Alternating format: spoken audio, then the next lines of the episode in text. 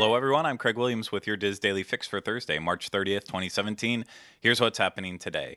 This morning, we finally got our prices for a one day ticket to Volcano Bay, and it turns out it will cost $67 per adult and $62 per child. Along with that, we also got our information on annual pass options.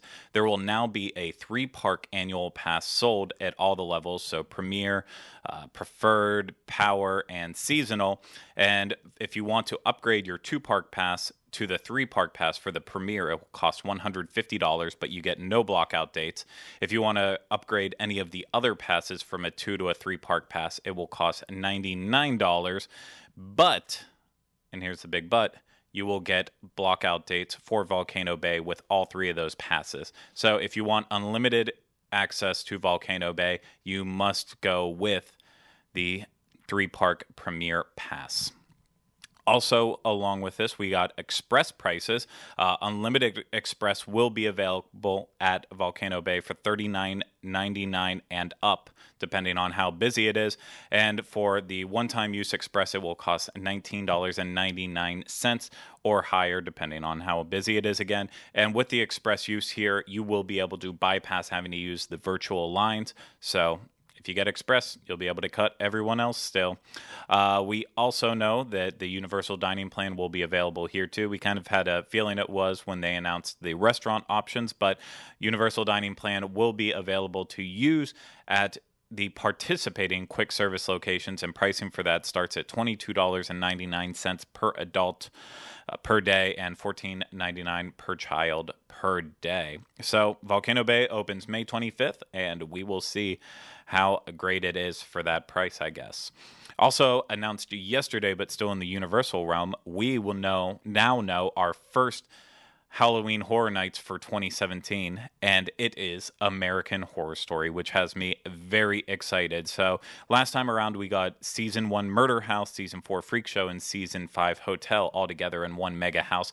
This year, we are going to have season two Asylum, season three Coven, and season six Roanoke all represented at the annual Halloween event. Um, and of course, it will be the biggest event.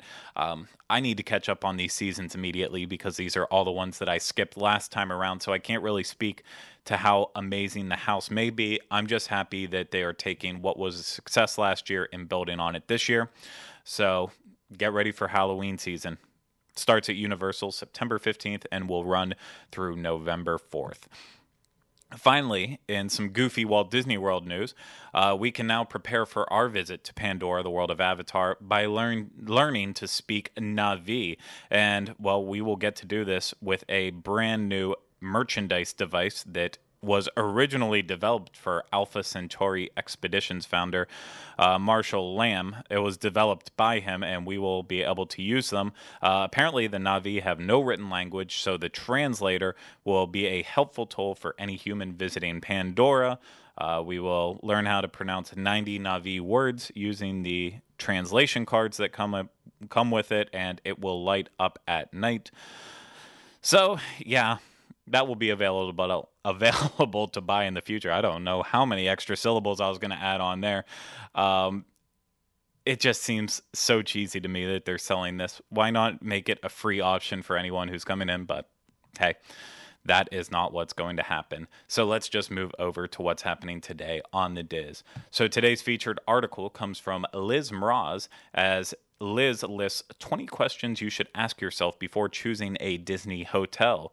Will it bother you to have construction occurring at your hotel? Do you need easy access to your hotel for midday breaks? To find out all these questions, head over to wdwinfo.com.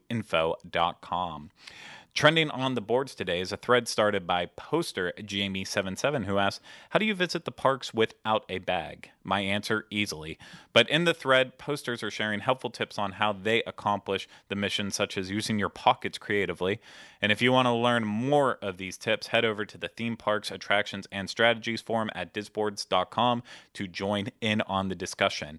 Now, today on the DIS Unplugged Universal Edition, myself and Rhino Clavin will be discussing more of the Universal news that I already talked about earlier in this DIS Daily Fix, as well as we will be taking your questions live on the air. So the only way for us to answer your questions is if you tune in live, and you can do that at one o'clock at youtube.com slash DIS Unplugged. Now let's move on to the weather. Today and tomorrow out in Disneyland, you can expect a lot of sun with highs in the low 70s and lows right around 50. Here in Orlando, things are going to be just a tiny bit different. Expect partly cloudy skies today with a high around 90 and a low in the upper 60s. And tomorrow, there will be a chance for scattered thunderstorms with a high of 83 and a low right around 60 ish give or take. So, for links to all the information that was discussed in today's DIS Daily Fix, please visit the Daily Fix main page at wdwinfo.com slash daily fix. That's going to do it for me today, but we will be back with you tomorrow for the next installment of the DIS Daily Fix. Have a great day, everyone.